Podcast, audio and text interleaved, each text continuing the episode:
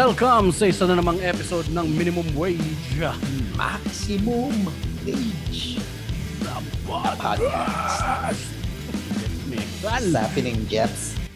Eto, eto. Siyempre, ah diretso muna tayo agad sa promotions. Alam mo naman kasi ito yung paboritong skip ng ating mga listeners.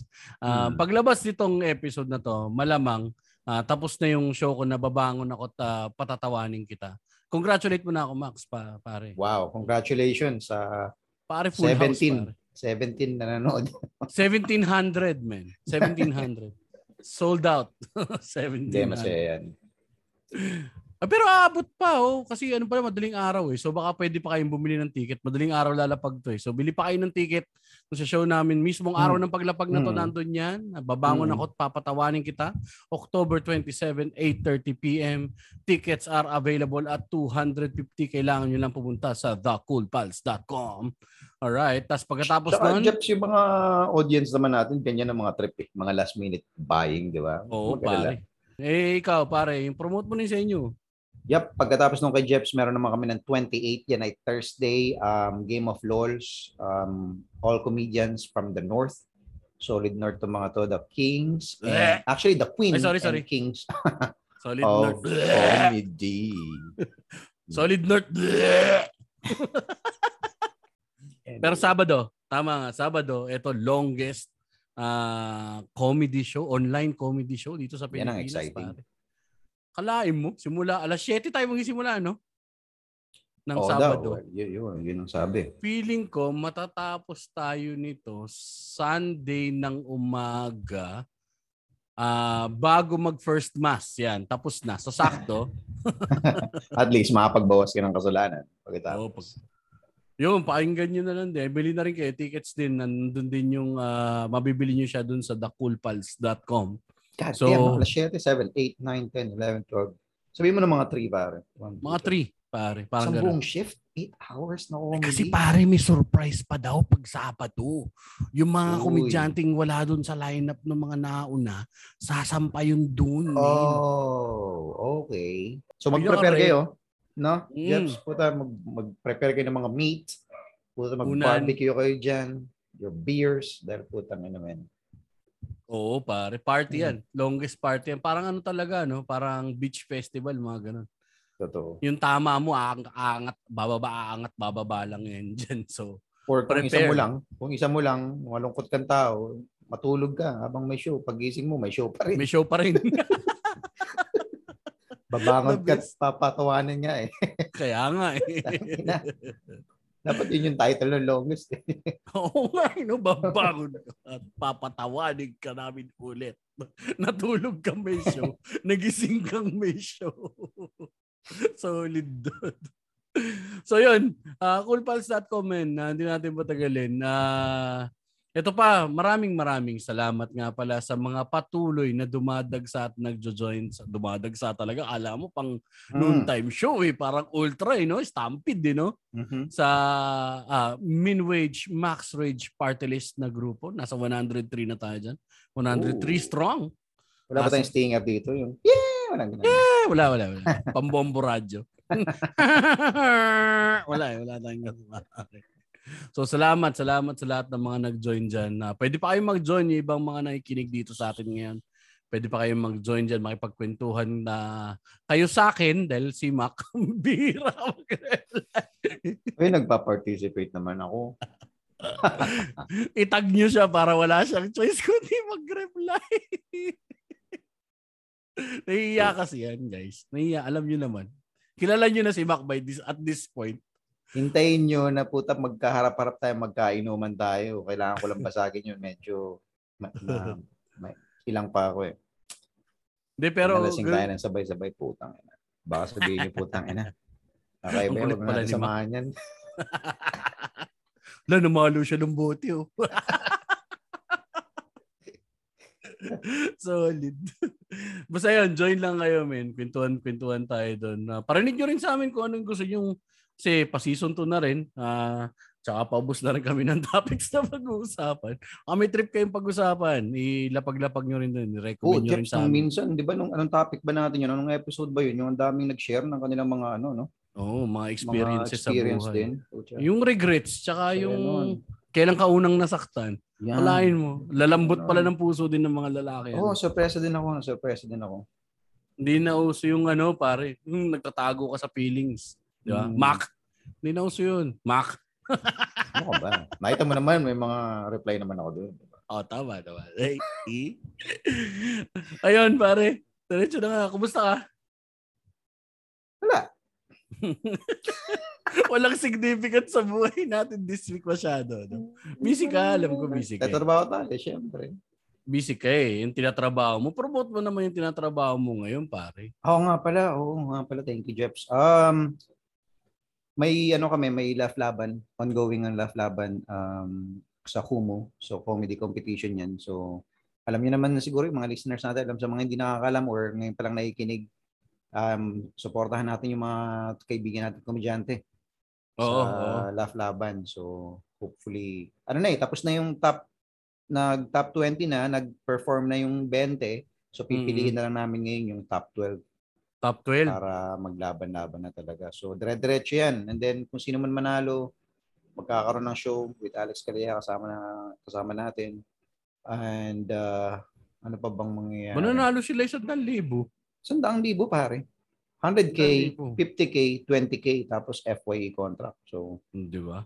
alam mo yun. Kaya ano, eh, yung mga nandyan na, mga nakapasok na, congratulations sa mga nakapasok nating mga ah, kasamahan sa stand-up comedy dyan. Yung mga bagong open micers, Mm. tsaka itong mga medyo veterano na rin. And then, may bagong TV show si Alex, si Alex Calleja. Um, yan ay uh, funniest snackable videos. So, lalabas Aba. yan sa Net 25 pare. Net Um, 25! Net 25. Ano yun? Alright! Channel yun. May TV. So may mga TV Meron dyan. Panoorin yan. So compilation ng mga funny videos. Kung meron kayong mga funny videos na gusto nyo mapanood din sa TV o gusto nyo lang share, kung gusto nyo magpasaya eh, send nyo sa akin. Sa akin ha, huwag sa ibang researcher. Ilan ba kayo doon? Gawin niyo yung trabaho ni Mac para sa Medyo kanya. marami kami. Oo. kung meron kayong makita sa TikTok, putya, kausapin nyo na kagad. Kung palala nyo, tapos pasa nyo sa akin. Ah, ano pa bang promote? Yun lang. Yun lang naman yung mga kailangan ng suporta sa ngayon. O yun. Actually, yan, basta suportahan natin yung mga ano na yan, pare. Yung mga ah, programa na yan dahil um, magbe-benefit din naman yung buong eksena dyan. So, saktong-sakto. Saktong-sakto. Dahil diretso na ako sa topic dahil alam ko hindi na ako kakamusta. Hindi, Max, so diretso na tayo sa... Oo nga pala. Tignan mo, pinag-usapan pa natin yan. Mak, kumustahin mo Oo. ako ah. nawala ka agad. Nawala ka. Hindi mo talaga may timing. Nandun na ako eh. Pag naglalal kasi, pare, ito ah. Pag naramdaman mo yung lal, nakita mo, tapos na yung una natin, ano, ikaw Oo. naman, papasok ka na. Oh, Jeps, kumusta ka naman? Oo. Pero wala ni. Nalampasan na natin. Hindi, wala. So, Sanay ako na pag bumabagsak na, alam ko ikaw na mag-aangat dapat nun. eh. So, alam eh. Nandun na lang ako. No? Pero, ano hindi sakto, diretso na natin. Wala rin naman bago actually sa akin. Hindi pa naman din kami nag-shoot nung kung ano man yung project ko. Ay, kailan pala labas nung sa'yo? Wala pa? Um, yung commercial, wala pa eh. Wala pa. Wala pa. So, abang-abang lang din tayo dyan. Yung sa akin din, wala pa. So, ah, update-update namin Ang kayo importante, kapag tapos na. At Bayad. Hihintay na lang ng bayad. Yun ang importante. Ayun. Nakapirma na ng kontrata. Eh, yung paglabas niyan, wala naman may tutulong sa atin yan. Hindi, meron. meron, Meron, meron, meron, meron. meron, yan. Hmm, Meron yan. meron. Ito, segue na nga. Segue na tayo. Diretso tayo sa topic. Ito Ano eh, dalawang part daw eh. Pare, parang ano to eh. Stand-up comedy journey. Feeling ko mahaba kasi. Oh, yun ba yung sabi ni Direk? No, sabi ni Derek. wow! The two Ah. parts tayo? Oo, Wow. pare. Yung producer kasi na, actually guys, produced na ni Jerry Bruckheimer tong Haba ng meeting na naman kanina sa producer natin. Tapos ang director, si Antonio Iñárritu, ang director ng ah, Minimum Wage, Maximum Wage. Tamo, Sino hindi may Totoo hindi makahirit yun. si Mac. Sabi Hindi ko ko alam ni eh. eh. Hindi mo kilala si Iñárritu. Sino yun? mga vanguard yan, mga, mga magagaling na director sa Hollywood. Oscar, Oscar. Hmm, Sige nga, si Bong Joon-ho na nga lang ang director nito. Para ano, para alam mo rin. Korean yan. Oo. Pero alam, ano pelikula ni. Bong? Ano pelikula ni. Bong Joon-ho? Hindi ko alam pa. Parasite! Ayop ka. oh, okay. Puta, maganda yun. Maganda yun. Ba't kailangan ko pa silang kilalanin? Alam mo yun? Kasi ikaw, ano ka eh. ano kay screenplay writer kay. So, kailangan mo Pupunta ka na rin sa mundong yan. Eh, nakatamad. Alam mo yung mga bagay-bagay. Tangina niyo. Gago maganda rin naman kasi meron kang ano, may Ang conversation lang, ano yun, ang benefit nun, pang conversation, lang. Conversation. Para lang may alam ka, alam yun. Hindi ko kailangan sa buhay ko. Gago, mauubusan ka rin. Sabi sa'yo, pag naubusan ka, kailangan, hindi conversation eh, pare. Mag-garbage in ka rin. Oh, Kaka-garbage out mo, pare. Sabi ko Okay. sa'yo. okay. Eventually. Okay, dadaanan natin yan mamaya. Ah, mag-delve into tayo dyan mamaya. Um, ito, simulan natin doon sa ating ah, stand-up comedy journey. Parang Aha. ang ano eh, no? Parang ang, ang MMK, di ba? Ang Mm. aming paglalakbay sa mundo ng komedya. Aha. Wow. 'Di ba? Ready ka ba rito? Feeling ko hindi ka ready. Hindi rin ako ready. Lagi naman ako hindi ready, Jeps. Kaya naman ka ready. Andiyan Ano? ka naman eh. Um, paano mo ba na-discover yung stand-up comedy? In your own, ano yan ah, parang sa sarili mong ah pananaw or way, paano mo siya na-discover or bakit mo Ah. nagustuhan mag-stand-up com- Parang comedy? gusto ko i-rephrase yung tanong mo, Jeps. Ang gusto mo itanong sa akin, kailan kumatok ang stand-up comedy sa puso mo, ma? Oh, puto, no? gusto mo tanongin? Iba? Oo, pare. Ganda. Thank you, thank you tala. Spills Sa- writer ka talaga. eh, improve tayo, siyempre. Hindi, ah, kailan kumatok ang stand-up comedy? Actually, Jeps, um, paano ba? Um, may kaibigan ako na nanonood ng stand-up. Yung paborito niya sila um, Russell Peters, sila Pablo Francisco, si ah, shit, Jim Gaffigan. Yan, ang tatlong nasa, ano niya, ano tawag din yung Apple, ano, parang iPad na, ano tawag ba din dati? Ali. Yung parang player na bilog na mahirap kontrolin ng pukin ng inang Ano? gamit na yun. Parang MP3. iPod. iPad ba yun? Yun. iPod. Pod. iPod. Yung, Hmm. Oo, yung O pa siya. Hmm. Pucha, pinanood niya sa kanya. So sabi ko, laugh trip. Pero nung pinanood ko yun, hindi naman agad-agad na sinabi ko, puta, gusto ko i-try ito. Or parang sinabi ko na, puta, saya ng stand-up ha. Parang ang sarap gawin ito. Wala talaga. So, pure entertainment lang. And then, na punta ako sa mga impluensya ng kung ano-ano, um, drugs, ganyan, psychedelics, uh, weed, mushrooms. Tapos may na-meet akong isang stand-up comedian na Teka, ba't parehas- lagi na... Teka lang, Hmm, hmm. may nabanggit ka na ng pwede mo namang di nasabihin yung influence. Puputulin mo ba yun? ano eh. Hindi, hindi, joke lang. Hindi, Ah. diretso mo lang. Okay, okay. Pero hindi mo putulin yan ah. Hindi ah, hindi ah. Nandun Wala. yan. Oh, yun eh. Wala. Doon talaga napunta eh. eh medyo doon ako. Napakinggan nyo naman sa previous episode yun. Yung kung anong trip ko sa kung anong drugs. Of drug of choice. Good good drug naman yan. And then yun. Si Bill Hicks nga na influence din ni, ni Jeps. Kaya nagkakasundo kami dyan. Mm. And nakita ko dun sa style na, oh, iba to sa Russell Peters ah. Iba to sa Jim Gaffigan, iba to sa Pablo Francisco, pero nakakatawa. Mm. I mean, ako, natatawa ako. Oo. and- oo. And gusto ko rin clarify na I'm not saying na porque gusto ko siya o gusto natin, siya na yung the best comedian for us. Mismo, Hindi totoo oo. yun. Hindi totoo yun. Okay, so it is just so happen na talagang gusto natin siya. Nakaka-relate tayo sa kanya. Abot natin yung damdamin niya. Kaya, okay. So sabi ko, pwede pala yun. So nag-start na ako. Sabi ko, puta mukhang kaya ko din. Kasi nakakatakot mag-stand up na kailangan nakakatawa ka eh. Mm. Kailangan magaling kang mag ah, facial expressions, boses. Akala ko ganun yung stand up eh. Oo. Akala ko ganun lang nga, siya mag-work. Mm. yung mga original na nakita mo mga stand-up kasi may impressionists, Mm. di ba? So may mga styles eh. Hindi naman na, hindi natin alam saan nagsimula tayo. Actually, pero yun talaga yung una mong ano, yun yung una mong brush with stand-up comedy, si Gaffigan dun sa iPod. Um, so ano sa sa western stand-up po. Pero yung comedy, kasi yung comedy natin dito, tangina pork chop pare. Nag, Oo. Tuwing umaga, naglilinis ako ng bahay, may naka-play na pork chop sa amin eh. Lahat Boda ng eh. volumes pare. Although yun nga, boda bill nga yun. Pero again, um, may malaki pa rin yung influensya sa atin noon no? when it comes to ano yun, paggawa ng material natin. Material, oh. Hmm, Kasi pero- relatable yun eh. Totoo.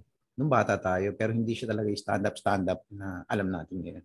Oo, paborito ko dun yung ano eh, yung pikpik eh. Hmm, Ako'y oh, sige, timba. natin. Gusto mo i-cover natin. Oh, Sige, ikaw anong- yung magsasabi ng iyong pigpe. Ako yung background. Sige. One, Oh, ikaw. two, three. Yung pek-pek. Yung Ako'y pek-pek. timba, Yung pek-pek. ako'y planggana. Yung pek-pek. Ginagamit pang hugas ng. Yung pek-pek. Buset! buset! Tagampasa ng Dari sa ulo. Puro kakalakuhan. eh.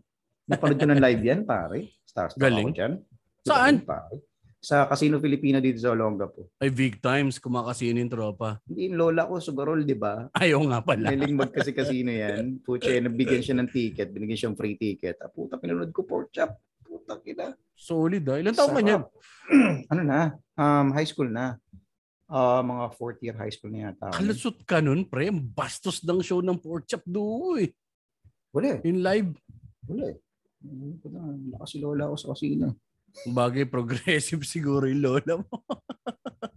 ah, naglalaro siya, tapos ikaw nanonood. Hindi, actual show talaga. Mm. May mga naglalaro, pero syempre kami nanood kami. Puta, masaya yun. eh. Mm, so yun. parang ano, yung ah, show siya sa gitna ng mismong casino, sa ganun. Hindi siya sa hindi siya sa parang auditorium or anything. Okay, hindi. may ganun. Doon lang mismo talaga. Sa floor, ah, puta. Mm. Ano rin yan eh, no? Parang ah, racket din ng mga dating komedyante tsaka ng mga singer yan eh, no? Mm. Pero pra, after nung pork chop, may dinaanan ka pa bang ano? Sino entry level mo na stand-up comic talaga? Jim Gaffigan ang una mong nakita. Hindi si Rex, hindi si... Ay, si, si Rex, syempre, nauna na rin yan, pare. Ah, although kay Rex, ang napakinggan ko, yung, yung sa YouTube na. Yung mga Hmm, animated niya na. na. ano. So, puro animated na. So, doon ko na lang nalaman, ah, puta, okay. Okay, Rex Tabarete. Puta, Pinoy yan. Oo, oh, ayos ah. Sige na. And, sino pa ba? Actually, yun na lang. Pork chop, Rex. Pero again, wala pa rin talaga ako idea. Oo. And then nakita ko itong mga western comedians. And then nakita ko nga yung influence. Doon na. Doon, doon, doon na ako nagkaroon talaga ng interest. Tapos sabi ko, na puta, itatry ko to. Dinaisek ko na yung stand-up comedy. Inaral ko na siya. Ah, okay. Ganito lang pala yung format. So, setup, punchline, setup, punchline. Okay. Ang Pero- smart mo talaga. Hindi, pero dati, ako? ang, ang, mga- ang mga beat natin, alam mo naman yung mga material natin Oo, dati, pare. mga pa-edgy. Woke mga shit. woke, eh, mga pakulit, ano, mga pang-government na I want to change the world with my Gal- comedy. Galit pa ako nun kaya ano eh. Ann Curtis eh. Parang di binibigyan ng mga chance yun talaga mga artist. Di ba? May material akong Hmm. ganun before eh. Although, eh, parang ano, ah, hindi, critic eh. do- don't get me wrong, men, andun pa rin talaga, andun pa rin. Hindi hindi natin kung, paano, paano ba? Rebellionship ba tawag doon, Jeps? Um, yung ayaw ng mga Rebelliousness. rebelliousness. Ayaw natin yung mga pop culture fuck na nangyari sa Pilipinas, yung pa-bullshit na meron tayo dito. Oo. Andun pa rin, andun pa rin. Andun pa rin, Um, di naman mawawala yun eh. Um, hi- hi- hindi mo lang magawa, hindi lang, ah well, hindi ko lang siya masyadong magawa ng tuloy-tuloy kasi nga, hindi naman nakakatawa yung ginagawa ko. Siguro pag Lahat. nagawa ako ng magandang material, yun pwede. Hindi kasi mahirap eh. Mahirap gawan yung ganun eh. Tsaka meron ka rin na rin siguro mas malawak na understanding pagdating doon sa pop culture. Tinitignan mo na siya on all angles eh. Meron ba akong punto rito talaga? Mm, O baka ba- bit-bit ko lang talaga yung guide ko. Kasi dati, basta anything mainstream, burat tayo dyan. O, di ba? totoo. May ganun Totoo. ka, may underground mentality ka nang sisimula. eh. Oo. Pero, come to think of it, actually ako, lalo na ako, ang influence ko rin naman talaga, totally mainstream din eh. Tulad Pareho tayo ba? actually ng pinagdaanan kung tutusin, pero ibang way lang yung pagkakalunok nung ano, nung nung ah, red pill kumbaga. Mm, Nung pinresent sa atin yung red pill, ibang klase lang. Ah, simula din ako actually, bata pa lang, laki akong palengke, 'di ba? Sa palengke, may tinitinda ng ano sa amin sa kabila, pare. Yung may tindahan ng mga bootleg na kaset. Nauso Okay. yan eh, nung araw, Oo. eh, bootleg na kaset eh. Yung may mga ano lang, manipis lang yung ano, parang sinerox lang yung yung pinaka Yung- ah, papel oo. sa loob. inlay. Tagal ko hinahanap oo, sa utak ko, hayop, inlay lang. Lahat naman yata bootleg noon eh. Bootleg, min. Nasa Bilao yun, min, itinda niya. Hmm. Eh kapag ka medyo pa, padilim na, pag madilim na, ang pinapatugtog nun, yan pork chop. Tapos ano, Maxulban. Maxuliban. Oh shit, di ko alala yan. Na ang tawag dito, ah, yun sa silong ni kaka, may taong Ah, nakadapa. okay. Kaya pala nakadapa. Naninilit ng Okay. palaka. Hey, palakang. Tsaka yung pasong-pasong pa ka pa. Ay, puta, oo. Pa. Siya rin ba yun? Ewan ko si Max Urban yun eh, pero parang nandun din yung ano, yun yung mga napapahingan ko. Siya yata yung ano, ang gusto ko dun yung, ah, anong tag dito, parang yung pinapakain ng saging. Bata ka, di ba? Parang iniisip mo, ano ba to? Hindi ko naman naiintindihan. Hindi yung pag-gets, pero parang ba't nakakatawa? Natatawa din yung mga. Tapos eventually, Mm. unti-unti mo nagigits, ah, bastos pala. Mm. Bastos pala.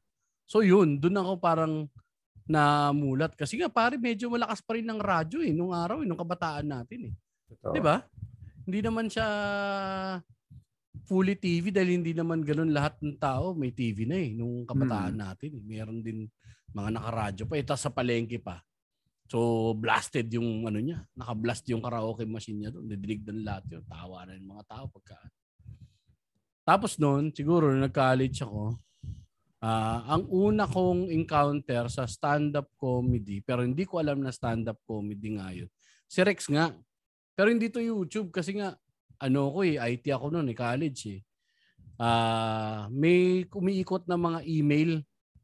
Uso pa noon email eh. Tapos nandun yung ano, yung flash na animation nung SBC Packers ni Rex. Mm. Tas Marites and the Super Friends. Hmm. So pinagpapasapasahan sa school yun, tawa kami ng tawa. Tapos ang ano na rin, eventually, ah may internet din talaga nagbago eh, no? Nagbago ng medyo nagpalawak ng konti sa sa mundo natin eh, no? Totoo naman. Internet eh. Pero nakachempo ako nun sa HBO. Ang nachempoan ko nun, um, parang comedy festival nila. Napanood ko muna yung ah, Sergeant Bilko, tsaka In the Army Now. Sergeant Bilko si yung Wayans yata to, eh, Wayans Brothers. Oh, yung Wayans Brothers. Okay. In the Army Now naman si ano, Weasel, si anak na may-ari ng ano, ng comedy store. Si uh, Jeffrey Cullen. Hindi, hindi, may-ari ng ano, Hindi ko rin alam yung tao Ah, na yun. Nang huli lang ang pangalan. si Polly Shore. Polish Moore. Si Polly Shore kasi si Bitsy Shore ang may-ari ng ano, yung comedy store. So, siya yung ano. Tapos pagkatapos nun, men, meron silang, ewan kung anong trip nila ng mga panahon yun. Parang nag-air sila ng yung mga stand-up comedy special. Ang stand-up comedy special na napan ko, unang-una, na actual concert, Blue Collar Comedy Tour. Mm. Larry the Cable Guy, Oo. Bill Engval, Jeff Foxworthy, tsaka Ron White. Putang kulit nito. Witty oh. Tapos ganun lang sila. Naka-mic lang sila. Ganyan. Tapos, nag-commercial sila doon. Parang, ah, ano naman, a few weeks daw, um, the Kings of Comedy naman. Kings of Comedy, D.L. Yuli, Cedric the Entertainer, Bernie Mac, tsaka si, sino pa to isa? Ah, the Samama Beach. Um, Steve Harvey. So, napanood ko nun doon. Pero to, to- kaya medyo tumatak sa utak. ko. Sabi ko, ang ganda nito. Parang masaya siyang ano, galing dadaldal lang sila tapos ganun tawa-tawa yung mga tao tapos ah, ganyan. College Tapos- ka na nun or tapos ka na ng College na, college na. Ah, maaga. Oh.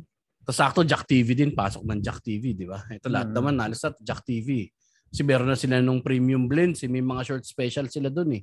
Mga 20 minutes eh. Binibili nila sa Comedy Central na ano, tapos ini-air nila yung mga special. So nakapanood ako ng Wanda Sykes doon every once in a while. Tapos iba mga stand-up comedian. So nagtatrabaho na actually, doon doon doon medyo lumawak sa BPO kasi lakas na ng YouTube noon. Hmm. Yung kaputukan ng YouTube, na intro pa ako kay Russell Peters. Napanood ko pa si Russell Peters. Hmm. Tapos si Russell Peters, um, pinagpapasapasahan siya doon sa sa office. May mga recorded sila noon, may mga downloaded sila ng Russell Peters. Tapos may mga amboy. May mga klase ka nga, ay mga kaopisina kang amboy. Mhm. Pagka nandun sa ano, yeah, you do stand-up comedy, eh, you, you, you, you, you like comedy, right? You better check this guy out. So, papakita din sa akin, Russell Peters. Ang isang pinakita sa akin, si Cat Williams, man. Oh, Solid din si Cat Williams. Oo eh. naman, pare. Gusto ko rin. Galing eh. Dun, so, yun na, unti-unti parang nagigising yung puso mo dun sa ano, di ba? Parang, ang, ang ganda nitong craft na to, nakakatuwa oh. Tapos, may may commentary, ikaw naman yung pretentious mong utak, di ba? Lalo na ako, pretentious kong utak, inisip ko. Parang siya nito pare, oh, pinagagalitan niya yung mga tao dun sa hindi nila alam. Tapos alam nila ang tali-talino niya, tangin, tas tumatawa lang yung mga gago. So parang naging green sa utak ko na gano'n na parang, Hmm. ah, okay pala tong ganito. Baka mamaya mo kaya ko tong gawin. Na, Pero hindi natripan, nat, hindi pa. Hindi Hindi pa. pa, wala pang call. Okay. Kasi pare trabaho eh. Nasa trabaho ka na eh. Hmm. Yun yung ano eh. Hindi na ganun kalakas yung hila ng creativity at that point eh. Kasi nga pare, ano ka na eh, parang ah nandito ka sa opisina ngayon, you're trying to make make ends meet. Kailangan mo ayusin muna yung buhay mo. Ganun. Nan, yun yung mindset na binibigay sa ng Mm. lipunan, di ba? Mm. Ng society. Focus Trabaho. kumita. Dapat kumita lang ako yun. No? Kita. Mm. Yung mga Tama, hobbies na yan or kung ano man yung mga na-sidetrack sa'yo dyan, Hmm. sa gilid na yan. Wala pa yan. Ang aim ko pa nun pare, ang dream ko pa nun is ma-promote at maging operations manager. Hmm. Yeah, from ganito, team lead operations manager. Tagal. Tapos, ah napanood ko pa sa Jack TV yung ano naman, Laugh Palooza 1, now open, ganyan, ganyan. A premium stand-up comedy competition. So medyo may alam na ako ng konti sa stand-up comedy on a surface level, pero hindi pa ako ganun ka-fan. Ah, fan ako ni Rex kasi bumili na ako ng mga CD niya, nakakabili na sa Tower Records noon eh. Nag nagpupunta na si Rex dito eh. Um ang problema nung sa Palooza, yung competition, open for students only. Ng, basta estudyante. Estudyante lang. Oo, eh puta, hindi naman tayo pwede. eh. Students of life lang tayo, bro. Or Oo. from Anong college mo? I'm the college of the streets, motherfuckers. Yun yung ano eh, nagtatrabaho nga. eh. So parang, eh, bullshit naman yan. Hmm. Hindi, Saka- hindi pwede. Hindi mo pa alam na may existing scene. So, bakit ka may engganyo? Parang gano'n, eh, di ba? May konting inkling din sa scene, pero hindi ganun, hindi ko alam na talagang ongoing siya na ganun. Tsaka hindi ko rin alam kung ano yung proseso eh. Hmm. Hindi naman natin din alam kung ano yung open mic or anything eh. Kasi sa nabalita, akin, mas, hindi, yung sa, etong Mm. sila, sila GB, sila Alex Comedy Cartel dati. Nung, Hmm. nung nag, na-realize ko na sabi ko, puta, gusto ko try ito. So, nung, nung kumatok na sa puso ko, sinearch ko na kagad kasi may Facebook na nun eh. Mm, Sabi ko, mm. imposibleng walang eksena dito sa Pilipinas. Imposibleng wala, sabi ko. Search ako, puta na mas kagad. Puta na ito ko agad. Puta na, comedy cartel yan. Mga, mga Lafa Palusa. Putang ina, sabi ko na meron. So, nung nakita ko na yun, doon ako nag-start magsulat. Tapos, Mm.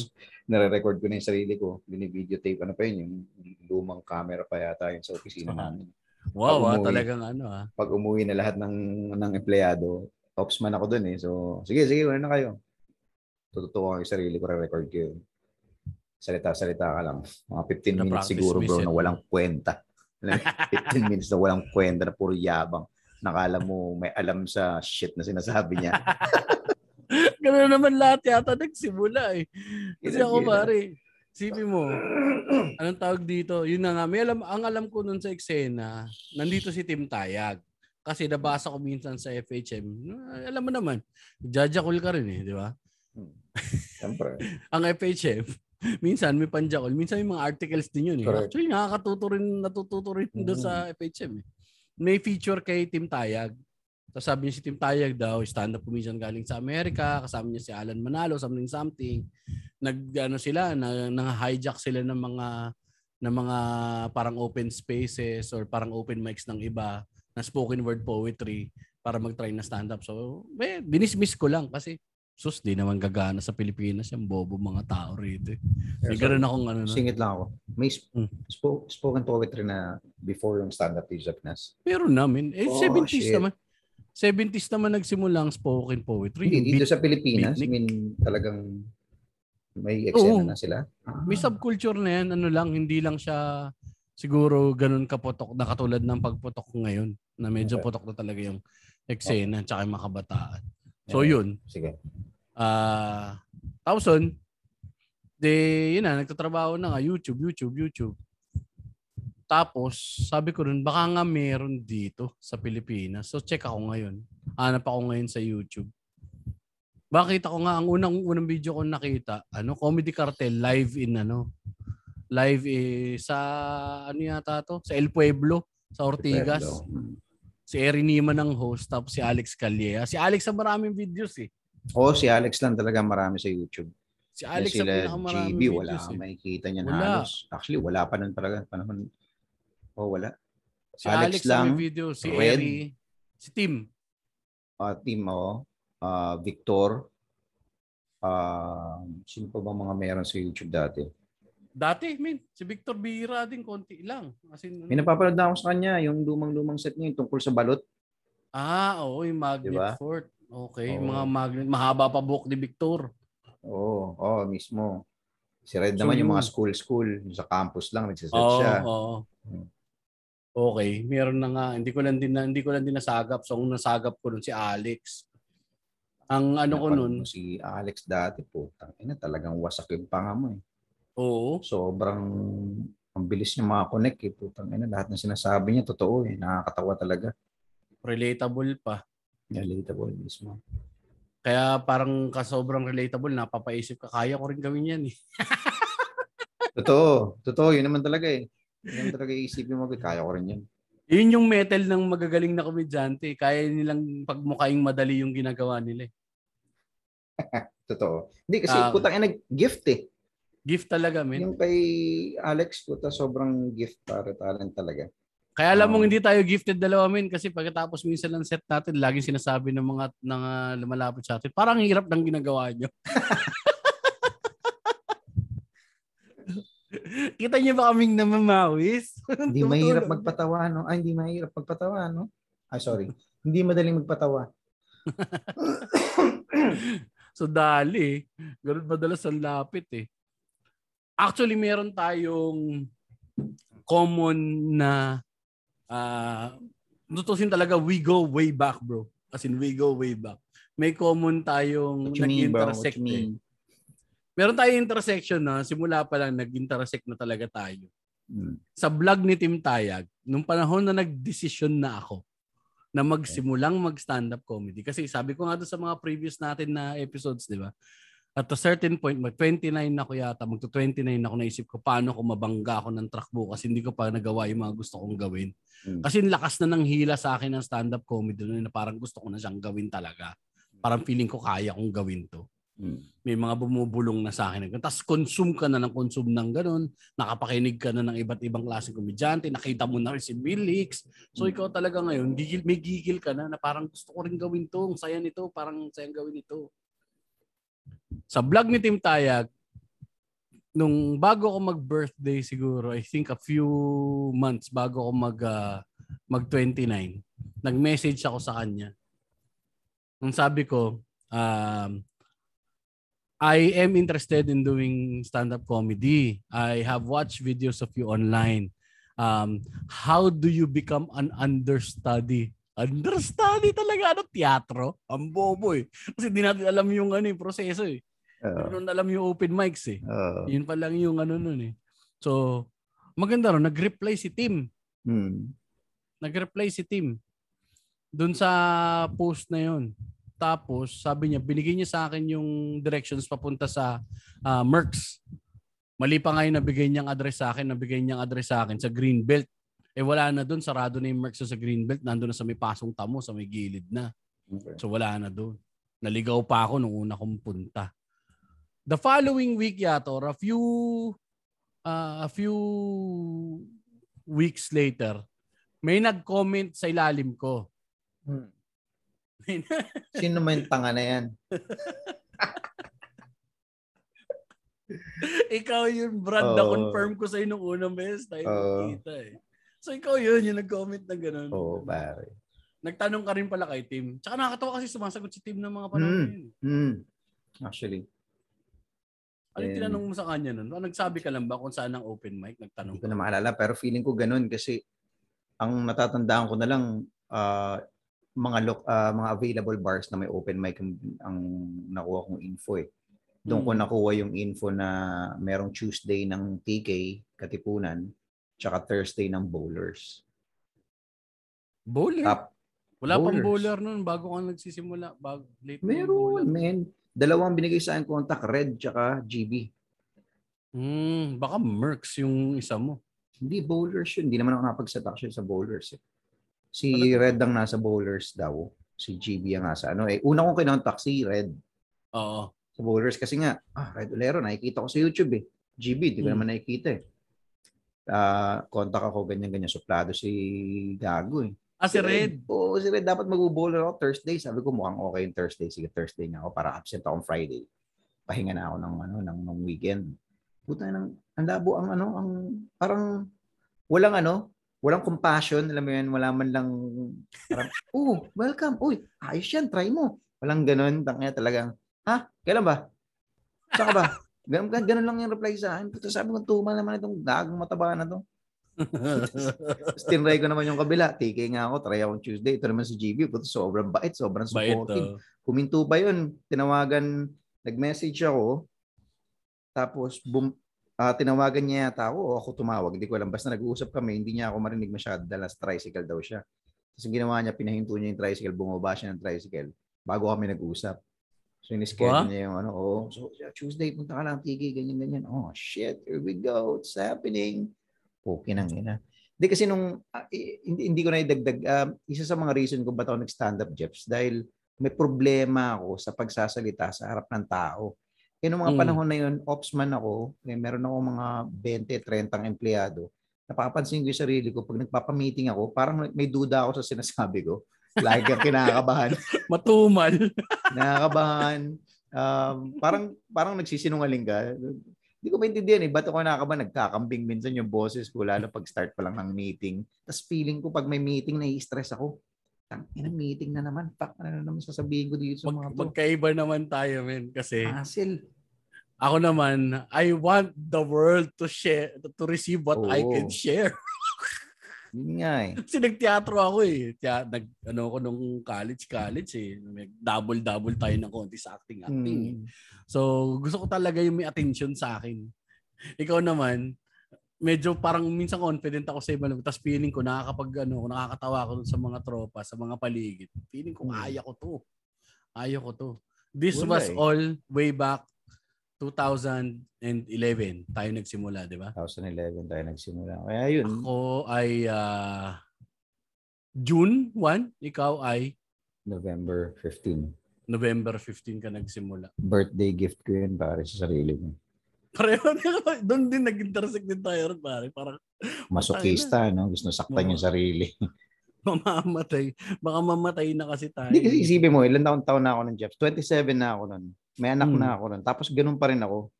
Parang putang ina. Kabado sa harap ng tao. Sabi ko, hindi pwede. Hindi pwedeng gantong um, trait yung may position ka sa trabaho, matanda ka na, tapos kinakabahan ka pa magsalita sa harap ng tao. Sabi ko, kaya isa nag-push sa akin na, puta kailangan ko talaga yung stand-up. Sabi ko, baka ito yung makatulong sa ah, Mm. confidence ko sa or ma-practice ko man lang yung pagsasalita sa harap ng tao. Strangers to mga to eh. So yun, yun na Mm. talaga nag-push sa akin, influence siya yun. And then, yun na nga, birthday mo, putang ina, no, this November 15, 2011, puta, doon tayo nagkita sa Tomato Peak. Payat mo nun, min.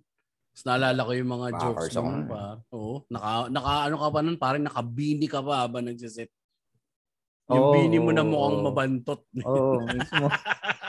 Naka long sleeves na parang di nilalaban. Oh, three fourths. Naka ano ka, naka three fourths ka dun na long sleeves, man. So, mo yung ano mo, yung blue mo na may putol dito. Tangina. Ah, yun, pero naka ring shirt eh. Sabi ko ba, mga makakasundo ko to. ah. Rock and roll, rock and roll ah.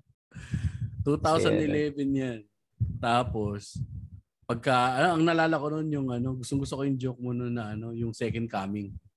Hmm. Kasi meron, di ba, parang napahinggan ko rin nun si Rogan ng mga panahon. Meron siya eh. Sa kanya naman, pag bumalik si Kristo, paano kung abnormal? Di ba? bumalik ng, mali ah, so, retarded. Hindi ako nagsabi niya, si Joe Rogan guys. Siya i-cancel wag lang. ah. Kinukwento lang ah. Si Mac, ang atake niya nun, second coming? Talaga? Paano? Ako nga. Isa lang eh. ano yun? Ano yun? Paano yung punchline nun, Mac? Namamurder ko tuloy. 27 ba? Oo nga, 27 years old na. Minsan, hirap-hirap na rin eh. Tapos Dami. paano kung ano yung mabaho si Jesus? Oh, may putok. may putok, putok. si Jesus. Mo. Ah. yun Oo yung mga unang jokes mo. Malikot, malikot pa tayo sa stage nun eh. Oo. Ang gaslaw mo nung min. Eh. Lit-lit mo pa. Mm. Tapos, meron yan, alam ko meron yun, ano eh, may mga nagre-record na mga tropa mo nung nakasama mo eh. Kasi kasama mo nun si Louie, si Lou. Ako si Lou, dalawa kami. Tsaka si isang tropa ng MMA fighter. Ah, man, pag naalala ko yung yung mga yan, yung mga simula, yung pagluwas, yung yung kaba, yung adventure. Nararamdaman ko pa rin parang sariwa pa rin man. Oo. No? May ganun Sarap. pa rin talaga. Ang sarap, putang ina. Nakakamiss yung ganong kung Yung pwede lang feeling. ulitin. Kung pwede lang ulitin.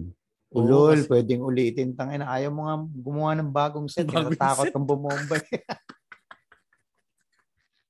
yung sakit ng nakaranas ka na ng masarap na tawa, ayaw mo na na mas mababa doon. No? Tangin ng attitude yun. Adik eh, no? Tangin na, isipin mo nung nagsisimula din tayo, min. Tang, kung, ano, saan saan ka lang din kumihila na. Meron pa ako iba mga hockey jokes eh. Simula Oo eh. naman. Oo naman. Pero Jeff, isipin mo to ah. Dati yung mga material natin, alam mo, w- wala yun pare.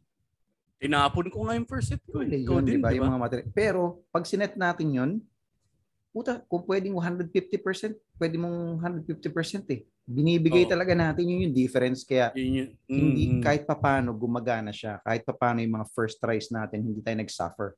oo, Medyo may nakukuha tayong tawa. Kasi puta, ina, solid eh. 150% mong binibigay. Nararamdaman mo yung material na sinulat mo. Pero pag binalikan mo yung material na yun, ginawa mo ngayon yun, puta, na, bubomba pa yun eh. Tas attitude pa. Pare, Kwenta. attitude lang. Bayag lang ang dala natin oo, doon, pare. Attitude. Walang material, attitude lang. Doon nadadala rin yung audience kapag sure yung comedian sa ginagawa niya. Ginagawa wala siyang niya, hesitation. Wala, alam mo yun. So, madadala mo yung audience. Masaya din nun yung early years kasi pabiyaya ko ng tomato cake, di ba? Tsaka alam mo yung pag, ano mo pare, unang sampa mo ng stage, yung, pa, yung lagi ko sinasabi, parang uh, the moment that I stepped on the stand-up comedy stage, it felt like coming home. Lalim. Sorry ah, binigitan ko kagad ah. Kasi parang ang tagal mong naligaw, yung tagal mong kung saan-saan pumunta. Tapos Lapit ka sa mic, sorry. Yung, Humingi na ako sa mic. Hmm.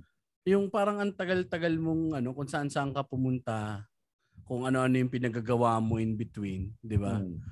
Tapos, or para ka nagpunta sa gera, tapos walang babae, walang ano, karni, walang kahit ano, tapos bigla kang uuwi ng bahay mo. Parang ganun yung feeling.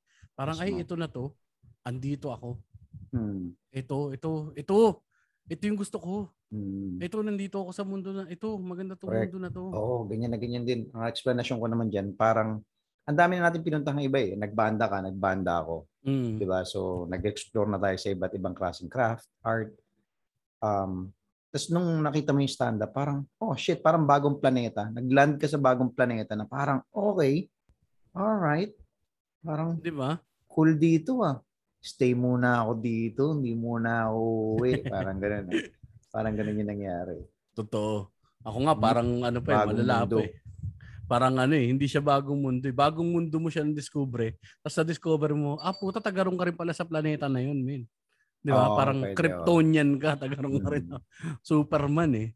So, ah pero tama yung sinasabi mo kanina man, yung looking back, parang ang saya din nung una kasi yun yung pinaka Ewan ko, hindsight is always 2020, sabi nga nila pare. Kapag ka tumingin ka sa nakaraan, mas malinaw talaga yung mata mo ng kabataan mo eh.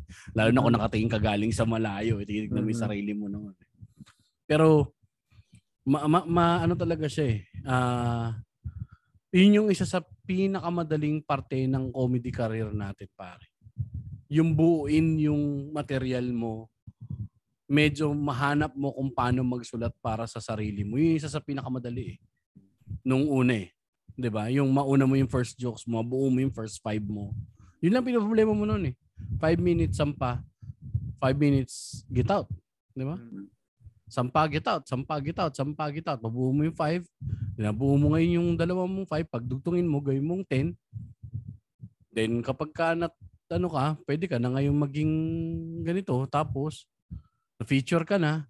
Pagdating mo ng feature, para yung climb from feature to headliner or kung ano man yung maging kasunod pagkatapos nito, Hmm. kasi ewan ko, kung asan ba ang brand tayo, hindi ka naman pwedeng sabihin na headliners na tayo. Eh. Pseudo headliners at the very least, I think.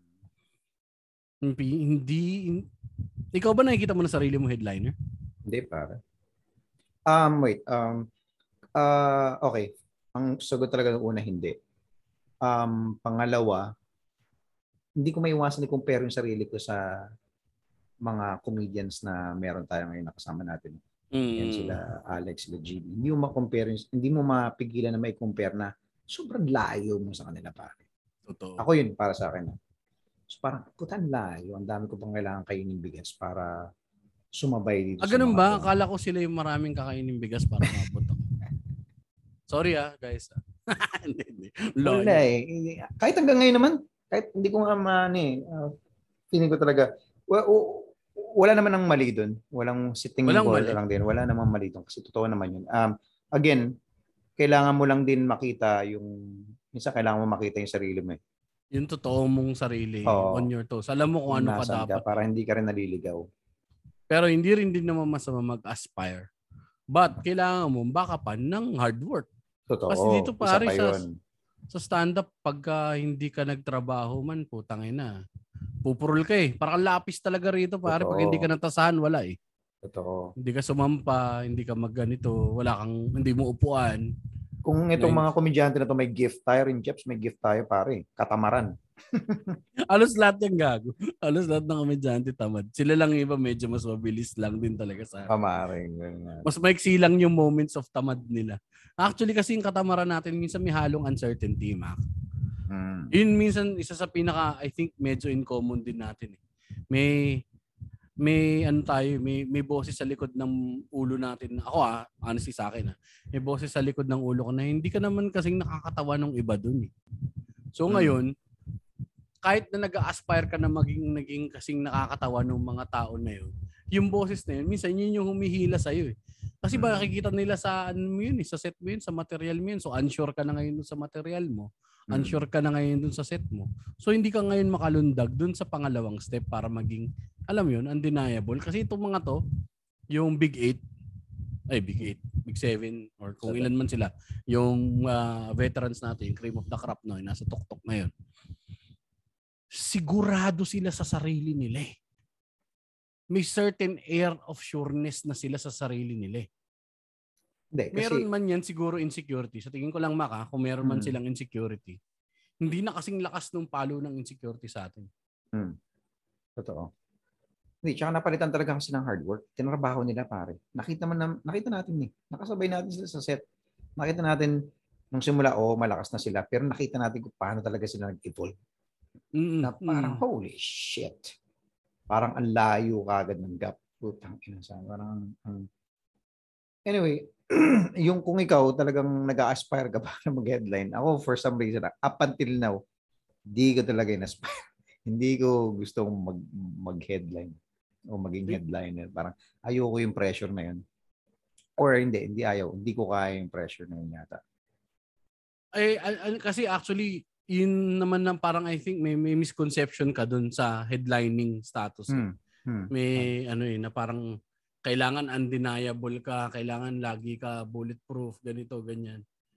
Nakakalimutan natin pa rin na parang itong mga to demanding, kahit sabihin na natin yung mga nag-hard work. Meron din mga panahon na naging unsure din sila sa material nila. eh. Hmm. Nag-get over lang sila. Eh tayo minsan, parang hinahayaan natin na ah, hilahin tayo ng boses na yun talaga eh. Um, feeling ko naman din yung headliner Okay. status is not actually given. eh. Hindi rin tayo magsasabi nun eh. Yung Hmm. mismong crowd na rin na mag elevate sa nun. Tsaka the amount, yung body of work na meron ka eh. Yung gaano ka na rin katagal. Tsaka yung gaano karami yung material mo. Hmm. Alam mo yun? Actually lahat sila, gusto lang din naman nila mag-show. Hindi naman nila sinabing, "Mm, ano na lang naman to eh. Parang, para mas madali lang maintindihan ng mga tao kaya may labels eh. Naging gumaling lang sila and then yung headliner status nila nanggaling din sa crowd yan eh. Na sila na yung pinupuntahan, sila na yung pinapanood, Okay. sila na yung ganyan. Si feeling ko kapag ka naabot din naman natin yung part na yun or nakita na natin yung crowd na para sa atin, ito yung trabaho natin which is, I think ito naman yung ginagawa natin ngayon dito, di ba? Kaya din, isa din part yun ng pag ano, na parang hanapin din or pakilala sa mundo na ah, nandito tayo at a certain point kasi sobrang kinatamaran natin na sabihin sa tao na nandito tayo. Sarap mag-open lang para kay Alex eh, kay GB. Hmm. Sarap mag-open para sa mga headliners eh. Kalain lang, mo. tapos na yung trabaho mo, okay na. 10 minutes, audience ka na ulit, Mm. pare. Oo, mismo. Yan din ang maganda kasi comedy, obviously, syempre comedy fan ka, nag-stand up ka eh. So, Oo. gusto mo ang comedy. Yung isa sa mga nakakatawa, para yung mauuna ka mag-set. Gusto ko Oo. na una ako mag-set kasi para wala na yung kaba. Wala na ako Totoo. niintindi. Puta, manunood na lang ako ngayon. Tang ina, bibili na ako ng beer ko. Manunood na lang ako ng stand-up show. Putang ina. Ewan ko sa iyo, Mac, meron kang ano, eh, may atraso ka sa akin sa ganyan sa una-una na yan. Eh. Ano Mamaya yan? kwento ko yan. Pero Ano yan? maraming best tayo nagkasama, tol. Alam mo yan. Maraming naman, best tayo naman. nagkasama. Meron pa tayong part na nag-stand up kami sa ah suma nakisingit ako sa corporate gig sa Subic. Tapos na mimili yung grupo sa 7-Eleven, nakita kita. Hmm. Siguro para mga two tries ka pa lang nun sa ano. Ah, okay, okay. Oh. Kasama ko yung mga anak ko. Oo. Sama mo Mm. rin si Leia. Sabi ko, sinakausap ko sila, GB. Sabi ko, inandun yung isang open micer. oh. Si ano ba yun? Si Mac. Anong tawag dito? Nan, taga, di ba taga rito siya? Yan, sakto nandito pa. Mag-hi ka sa kanila. Ginanong pa kita, di ba? Parang, ay, yabang ko nun tol. Sama ko yung mga, ano, and dahil, ah, open micer, open micer. Pero hindi. May ganun pa. eh. Pero nagkita tayo nun. Tapos, ah, yun yung mga panahon na sumasabit-sabit ako sa shows nila. Eh. Ayun, speaking of kanina, sorry, bago ako na sidetrack ng kwento na yun. yung utang mo sa akin, visit na visit ako sa'yo. Magkasama tayo sa La Union. Oh, shit. Hayop, Ah, hayop, hayop, hayop. kwento mo nga, Jeps. Ano ba nangyari dun? Hindi mo talaga maikukwento kasi wala ka sa ulirat. Tangina. Ito yung panahon na hekel ako ng karagatan. Naranasan ko yung naranasan ni Victor Anastasio. So, nag-stand up tayo sa La Union, Surf Kasi- Escuela. Yan yung... Uh, Surf Escuela Project. Birthday din na ni Luke Landrigan. Na Luke, si Luke ba may birthday o si, Lu, si Louis Tortuya? Si Louis yata. Si Louis. Si Louis na Mm. may-ari ng Tomato Cake, um, avid surfer din yun. Gusto niya magpa-stand-up comedy, eh, hindi naman niya kayang bayaran yung mga tao ron. So parang accommodations lang. So, eh, syempre, tayo naman mga ulupong, puta, anytime, anything for stage time. Eh. Hmm. Ang kasama natin nun, na magkakasama, ikaw, ako, si Daryl, si GB, tsaka si Jeannie. Bago Hmm. magjowa pa lang si GB tsaka si Jeannie yata nito Hmm. pa. So, ah sakay kami, nakisakay kami sa sasakyan ni Louie. Tapos dadaanan ka namin, saan ka namin dinaanan? Ng Pampanga? Tarlac. Sa Ah, Tarlac? Pampang. Oh, wait. Ah, Pampanga yata yung sa Dao. Sa Dao. Oo, yung sa Dao. Tama, sa Dao. Dinaanan ka namin sa Dao. Sa ano, no, yung ano natin, sakay natin doon. Utot ng utot Yung aso. yung hayop na aso. Sumuka, umutot. Tangina, ilang hilo yung aso habang nasa biyahe. Anyway, long story short, mag-set na kami nila. Ang tropa mong Mac, syempre, dahil si Mac Navarez yan. At saka syempre, ang ah, now defunct na hindi na masyado nag-stand up. Or ewan ko mabalik pa tong tropa natin na namimiss ko na rin na si, ah, Daryl. Underground King Daryl Manyugo. na kasundo din ni Mac pagdating sa um, mind-altering processes. Yan. May kinain silang bagay. May Kabuti. kinain silang bagay. Yung oras na yun. Dami kong dala nun. Tangin. Ang Daming dala ni Mac. ako naman, dahil syempre, nahihiya ako kasi alam mo naman yung tropa mo poser. Ah, hindi pare, don't do that before the show pare. pero, pero alam ko, alam na alam ni Mac, tangina mo gago, mag manahimik. Alam kung mahina ka, mahina ka, hindi mo kaya to. So hindi ako nag-partake. Set na kami. Ang lineup, sabi ni GB, okay, ganitong ano lineup. Um, una si una si Mac dapat. Tapos sunod ako. Tapos si Daryl. Tapos si GB. Okay. So sabi ko, sige, good. So okay. Okay na ako. Medyo second spot. Pwede na rin. Medyo maluwag ng konti yung mga tao. Five minutes, five minutes tayo. Tig five minutes lang tayo. Nila Daryl. So, ready na ako. Ready, ready, ready. Pumunta na tayo ron. Naglalakad tayo, Brad. Habang naglalakad tayo sa Dalampasigan, ha? gabi, Ang sabi ng Mac Navarro sa akin, putang na pre, parang masarap kumain ng saging ngayon. ah." Ang sabi ng Jeffs, ang sabi ko, Tol, saan ka maghahanap ng saging? Nasa resort tayo. Mag, tsaka magsisimula na. Saan kukuha ng saging? Sabi ni Mac, hindi pare, para talaga masarap yung saging. Sabi ko, hindi wag ka nang umalis. Yung pagkasabi ko pa lang, wag ka nang umalis, wala na si Mac. wala na sa gilid ko. So pagdating dun sa may venue, dininervyos na ako. Nasabi ni Louie, o tara start na tayo. Tapos, ay teka, wala ba si Mac?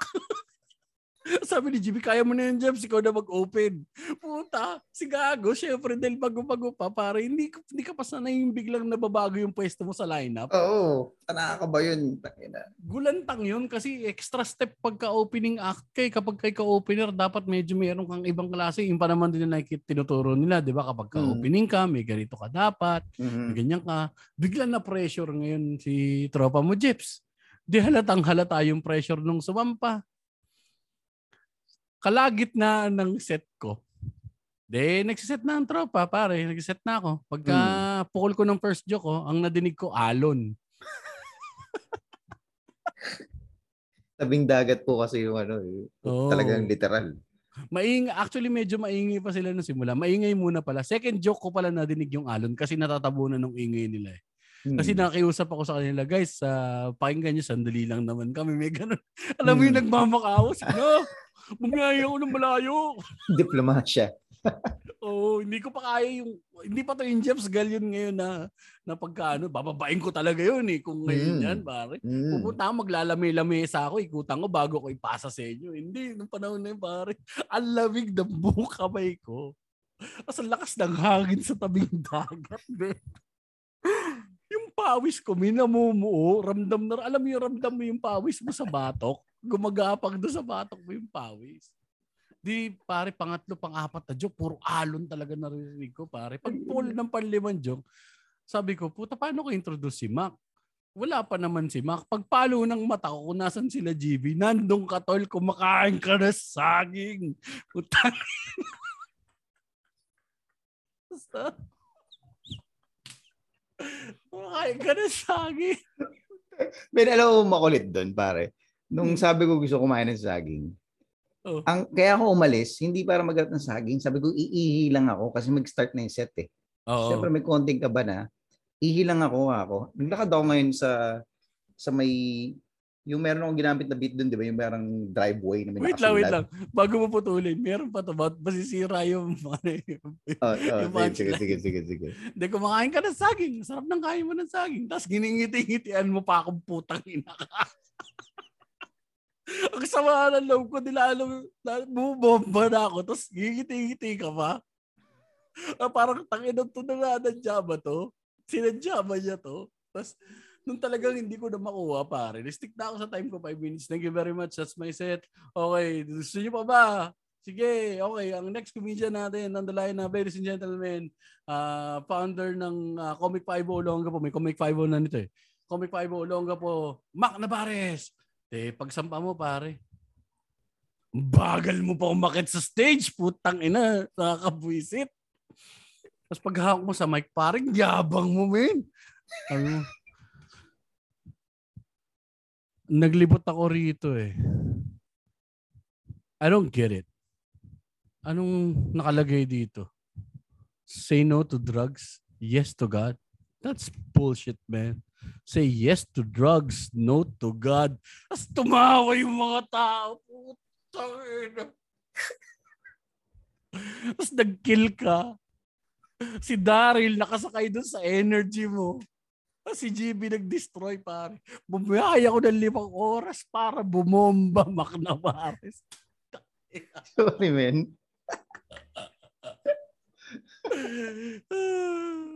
Iihi lang talaga again. Yun lang talaga ano, iihi lang ako. Dapat nga sa damo-damuhan lang. Tapos sakto O, paano- umiihi ako, Jeps. Umiihi Mhm. ako. Malapit na sa highway yun eh. May highway din eh. Oo. Diba? Umiihi ako. Tapos naisipan ko, matatanaw naman na kasi yung highway eh. May mga Oo. konting-konting stalls. Puta, may nakita kang saging. Uy, sabi ko, tangin na may saging oh. Eh di bumili ako, putang ina. Kaya akala ko na mabilis lang ako. Akala ko talaga sobrang bilis ko lang.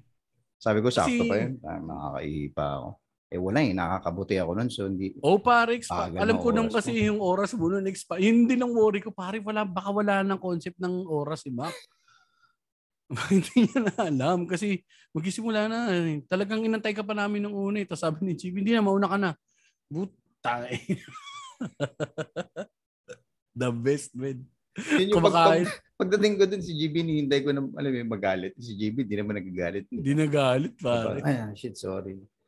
Hindi ko rin alam na nakangiti ako ng Jeff. So, Alam mo yung binati eh. kayong dalawa ni Daryl. Ah, pare, kita na sets siya. Tapos, hindi na lang ako kumikibos.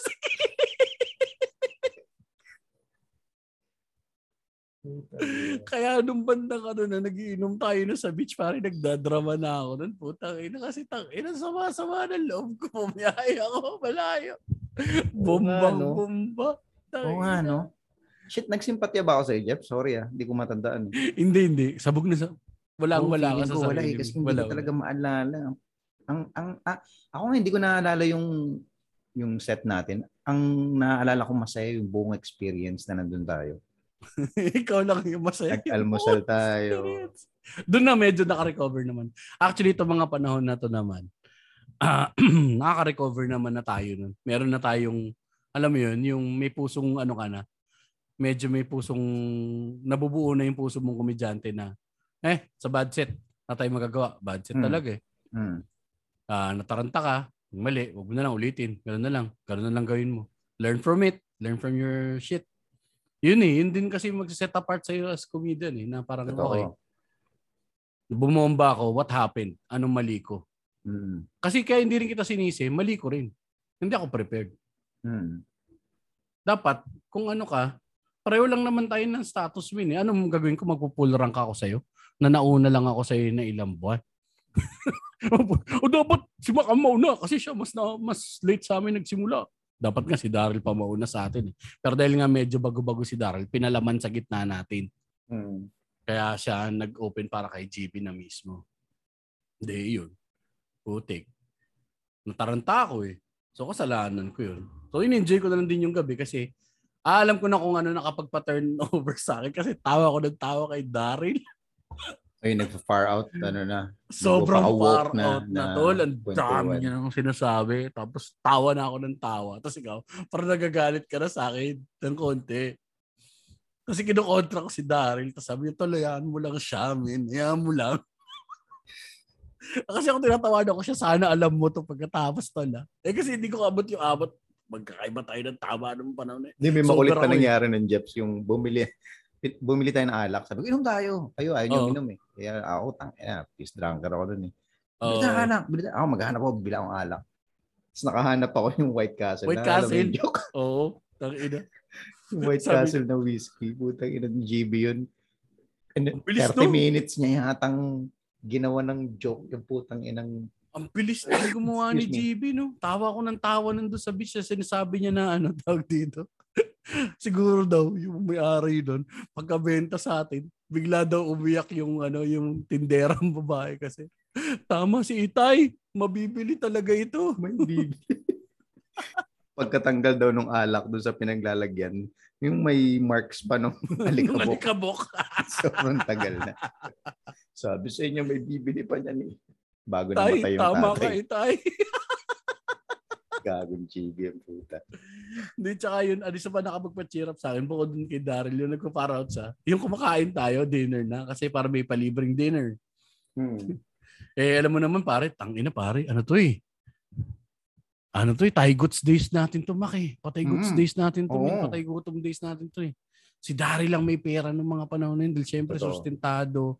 Dahil nga, ano tag dito, oh, nanay niya nasa Amerika, may mga kapatid na ano. Tutuwa eh, mag- magko-comment yun bigla dito. Na shoutout siyang haba pa ng participation yun sa story. Sabi niya sa akin, Min, kumakain tayo. Ah, sabi ko, ito lang ordering ko, ganito. Itong konting, ano, yun lang afford ko yata nun, parang, hindi ko nga alam kung tosilog yun or something, kasi mura lang, tosilog. Ikaw yata parang ganun lang din ang ano. Hindi ka kumain. Kasi, Kumain ako, may bacon yun eh. May bacon yun. hindi, umaga na yun yung may bacon eh. Umaga na yung bacon. Ah, Gabi okay, to. okay. Ah, Gabi to. Tapos, ang sabi ni Daryl, umorder siya ng beef salpikaw. Di kumakain na ako, sarap ng kain ko. Ang bilis ko kumain eh. Gutom na gutom na ako. Kasi syempre, bumomba ka pare. Mabawi mo na sa mga ng loob. Tangina, ang Daryl, biglang tinulak yung plato. Jeps, sa'yo na yan. Sabi ko, bakit? Hmm, gumagalaw yung beef salpikaw. Akala ko mga uod. Hindi ako nalay ko. Ayun, salda ako. Saya ko na nung gabi. Tapos umaga, kahit pa tayo ng bacon-bacon. Pictures pa yata tayo nun, pare. Oo, oh, may mga lokal doon na masaya, masaya yung vibe sa ano. Kita natin si Marcos. Galing. Pamaliw na siya nun. Eh. Nasa solong tent lang. Putakin yun. Di ba? Parang anong yung isa yun din, highlight talaga actually, yung mga hindi ko makalimutan ng mga gigs eh. May mga patibay eh. No, kasi nabigyan tayo ng chance eh. Nabigyan tayo ng chance. Tangay na. At tayo, pupunta doon. Buti na lang. Alam mo yun, busy yung mga komedyanteng supposedly na dapat na doon. Oo. Eh, Ito yung mga panahon na sila Victor tsaka sila Red, hindi pa po full time. Mm. And si Alex, marami din siya ibang ginagawa. To begin with. Si Niman din, ganun din sila lang naman yung pwedeng sumama nun. Eh. Sila Durf din. May mga day job sila. Tayo mm. yung mga readily available. Minsan yun din na nagano sa atin eh.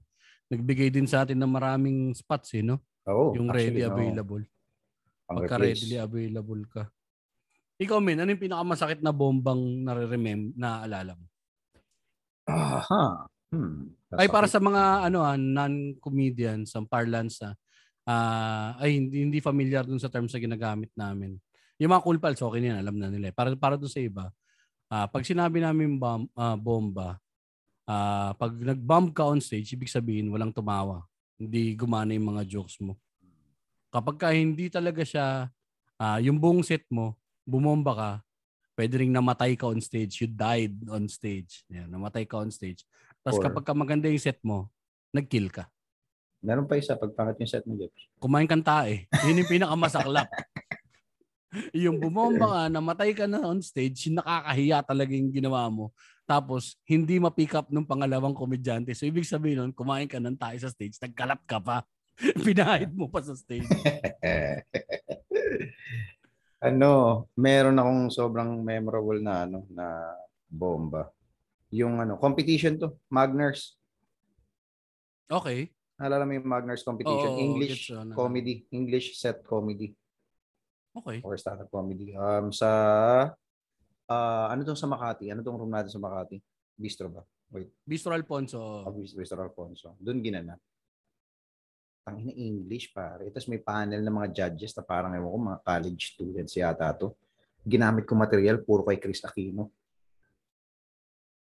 Pagbanggit na pagbanggit ko ng isang Chris Aquino joke, parang ramdaman ko agad yung mga judges na parang napaka-atras oh, shit. Sabi ko mali. Eh, may kasunod pa yun.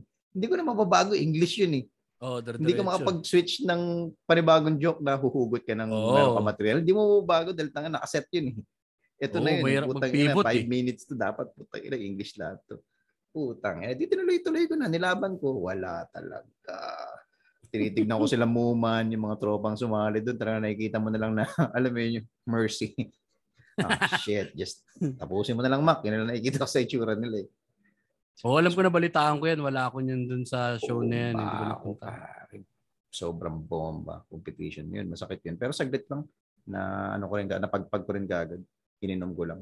No, meron ng ganoon eh. No, meron part hmm. na ano eh. Wala ka naman yung ano, wala kayong bumomba ka na hanggang biyahe pa uwi ng Olonga po dala mo. Wala naman gano'n super bomba, wala naman. Uh, fortunately, hindi pagbiyayabang. Uh, fortunately, hindi naman uh-huh. ako masyadong nakakaranas ng talagang grabing bomba. Alam mo Kasi pag nag-perform ako dati, Jeps, nakikita mo naman talagang putang ina, all out ako eh. Oo. Talagang i uh, ano yan, pare, walang hesitation tang na. Kaya y- yun din yung nakakatulong sa mga stand mga nagtry ng stand up para wag kayo mag-hesitate. Tuloy nyo lang kahit na feeling nyo hindi nakakatawa yung material na yun, putang ina, ibigay nyo lang again, kung ano nararamdaman nyo, yun nararamdaman ng audience. Mismo.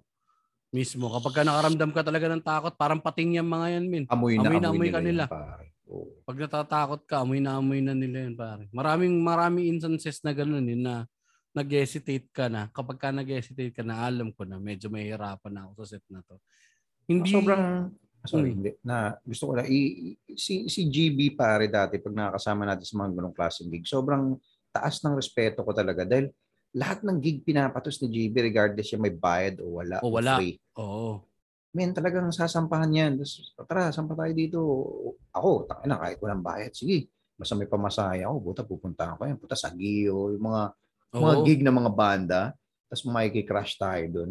Oo, shit din ako doon ah. Magkakasama tayo ron sa Sagiho, di ba? Oo, sila, sila ah, Joyce, kasama sila Joyce, diba? Oo, Kasama tapos si Maki. Healing Festival o sila. Ano, wala eh. Ang sarap eh. Tsaka pag, ang, ang formula ko kasi dati dahil, syempre, takot akong, oh, ma, ma, mabilis akong kabahan. Mabilis akong maratel. Pero pag nakainom na ako, yan lang formula ko dyan. Isang bote ng Red Horse. Ako din. eh. Mm. Na-figure out ko na eh. Nung tumagal, kasi minsan sumasobra eh. Pag nakadalawang Oo. bote ka na, oh shit. Alam ko na kagad eh. Slur. Oo. Okay, may mali ako dun sa ininom ko. So isang bote, ang formula ka lang, tsaka isang puff lang, ng sweet puff lang. Mm. Huwag din sasagat masyado sa smoke kasi lalabas yung totoo, sabi nga ni GB. so isang bote, isang puff, okay na okay talaga. Sobrang smooth. Ikaw nag enjoy sa set, nag enjoy yung tao sa set, kaya putang ina, ano pang, ano pang gabi? Ano pang the best na gabi na hihilingin mo, di ba? Yun na yun. Totoo. Kasi yung mga panahon na yan din nga talagang ano eh. Ako din pare, ano, nag-crutch din kasi ako ng alak before. Eh. Naranasan ko rin yun. Sa Tomato Cake kasi, ah, di, doon tayo, doon talaga tayo nag, ano, eh, naghasa eh, no? Tayo Oo. dalawa, madalas Tomato Cake talaga eh. Sa Tomato Cake kasi, ang dali mo mala- malasing kahit hindi ka mapera eh. May sandaan ka, Mm. kaya mo lasingin sarili mo eh. Putang ina, napaka-homey ng lugar na yun. 50 lang yung Red Horse, 500. 500. O, tapos ang dali pa magpalibre sa mga tropa. Isang beer lang, 50. Malalasing ka talaga. Kaya ang nangyari sa akin nun, Min, pero yun talang ina, si lagi tayo nun eh, one bath bago mag-sit, one bath bago mag-sit. Para meron ka lang konting, alam mo yun, may warm fuzzy feeling ka lang sa loob Mhm. mo. Yun ang habol mo doon eh. The warm fuzzy feeling. Putik, Min. Siguro nakadalawat kalahati ako. Puta, nung nagsisit na ako, naramdaman ko, pagka ano ko, eto pa yung mga jokes ko na yung tungkol sa call center pa eh, yung ano, I want to speak to someone high. Gumano na ako. Someone higher than you. Ay, potang ina mo. Nag-slur. Nag-slur Ah. ako. Tapos nahihilo ako on stage. Sabi ko, ay putik, hindi ko kaya to. Pare, hindi ako si Ryan ina. Si Ryan Rems lang may kaya ng ganun, pare. Ilang beses mo nakita si Ryan Rems na natutulog sa lamesa? Lagi naman pa. 'Di ba? Parang Tutulog siya sa lamesa video. tapos bigla tawagan, "Ladies and gentlemen, your next comedian, uh, the rock and roll of Pinoy stand-up comedy, Ryan Rems Sarida." Woo! Sigawin mga tao. Tapos babangon ng Ryan Rems. Sasampa, magkikil, bababa ng stage, matutulog ulit. Masaya, masaya, masaya. Masaya ba? Yun lang. Ah, Saya. Ayos ba, Jeps? Ayos ba? Ha? Galyon, tang ina mo. Tutulog na ako ulit, ha? Tulog siya ulit, ibabagsak siyang gano'n. So, um, in terms of, ano pare, paano ka ba na promote sa feature? Kasi may ladder eh. Nung una may ladder. Hmm. Ewan ko medyo iba na yata, eh, medyo nagbago ng konti yung yung way kung paano siya na ano eh, nag-fee napupunta sa page show. Kasi from transition Mm. natin from amateur open micers to semi semi professional, semi pro. Nandun na. Mm. Amateur ka pa rin pero semi pro dahil opening act. Ah, ano yung transition mo nun? Oo, masaya pag-usapan yan. Tangina dati, sobrang hirap eh. Um, paano ba? Como siguro dahil naging aktibo ako, Jeps, na, Mm. na hindi naman madalas na ako nag-open mic. Pero siguro yung thought lang ng, ng grupo na may tigalabas. Uy, may tigalabas. Parang gano'n yung nangyari. Na parang ev- everybody is excited. Eh ako rin naman lagi ako na-excite pag pumapasok ko na kasi daming tropa eh. Parang mga newfound friends eh. Mm. Tapos, um, paano bang naging ano? Ah, parang di parang bigla na lang dumating Jeps eh. Parang siguro nag-start nga rin ng walang available kasi si- iniintay ko lang na message lagi kay GB. Pag sinabi na Mm. ni GB na available ka ng gantong araw, go agad eh. Go. Oo, oo. And Ano yung una mong ano? Ano yung una mong page show? una kong page show ay sa ano, sa ah, BGC wait, sa Keg. Hmm, Keg. Yun talagang first page show na legit na Oo, oo, oo. na may bayad ka for for that set. Oh, 10 minutes yun, 10 minutes set. Uh, 1,000 yata yun for feature com- Mm, comedian. 1,000 lang feature comedian. Oo. Eh, dahil si GB, sobrang bait sa akin nun. Ginawa niya yata 1,500 parang pamasahe mo. Pamasahe. So, lagi niya Parang ginagawa pamasahe yun. ka. Parang chips, hindi naman kailangan. Pero, hindi, hindi. And then, yun. Yun, 1.5. Tangina. Pinicturean ko pa yun. Hindi ko alam kung nasan yung... Pinapicturean ko lang kasi wala pa akong phone, ah, camera na may phone nun. 1.5 pare. 10 minutes, maganda yung set, binayaran ka. God damn. Kasing kang umuwi. God damn. So medyo ma- ma- ma- ay natumba tuloy yung camera ko. Pero Puta. anyway, hindi naman Akala tayo nakikita eh. Ah, hindi may, may medyo ewan ko ah, magkaiba kasi talaga yung ano, magkaiba yung naging ah diyan tayo medyo nag nag nag-divert. Medyo Mm. magkaiba yung naging journey natin eh. Ah, kasi sa akin medyo ewan ko parang extra nahirapan ako na mag-transition kasi nung nasa Comedy Cartel, maaga din kaming na-sign eh. Maaga kami na-sign nila Abe Barreda. Pumirma ka ba doon? Oo, pumirma ako ng Hmm. kontrata ng Comedy Cartel eh. kasi um three months, alam ko pare-pareho tayo nito nakatikim ng comedy competition. Sorry ah, lalayo muna ako ng konti. Ah, babalikan natin yung comedy competition na yan mamaya pero ano natin yan, ikutan natin yan. Ano, ah, maaga kami na na sign ni Abe kasi nga nasali kami noon sa Clowny na Million. Feeling ko nagbangko, parang business decision ni Pat na i-sign kami ni Abe Hmm. sa Comedy Cartel dahil nga ah, nakapasok kami sa audition, nakapasok ako sa audition. Nag-audition kami nun sa Clowny na Million. Tapos magti-TV appearance. Si Abe hindi siya nakuha pero pinas- pinapirma pa rin siya na may mga bago, matagal na rin daw. Hmm. Okay. Wala. Actually, Narinig ko Medyo na- kwento mo na to. oh. Oo, ang mas ama pa nga ng Teo ko namarkahan kami ng mga panahon na yun. Namarkahan pa nga kami talaga ni Abe yata dahil ang dami naming na overstep. May na overstep kami ba mga komedyante na hindi pa naman na ano nakapirma. Si Chino na lang eh. To begin with, tagal na rin nag-open mic Mhm. ni Chino eh.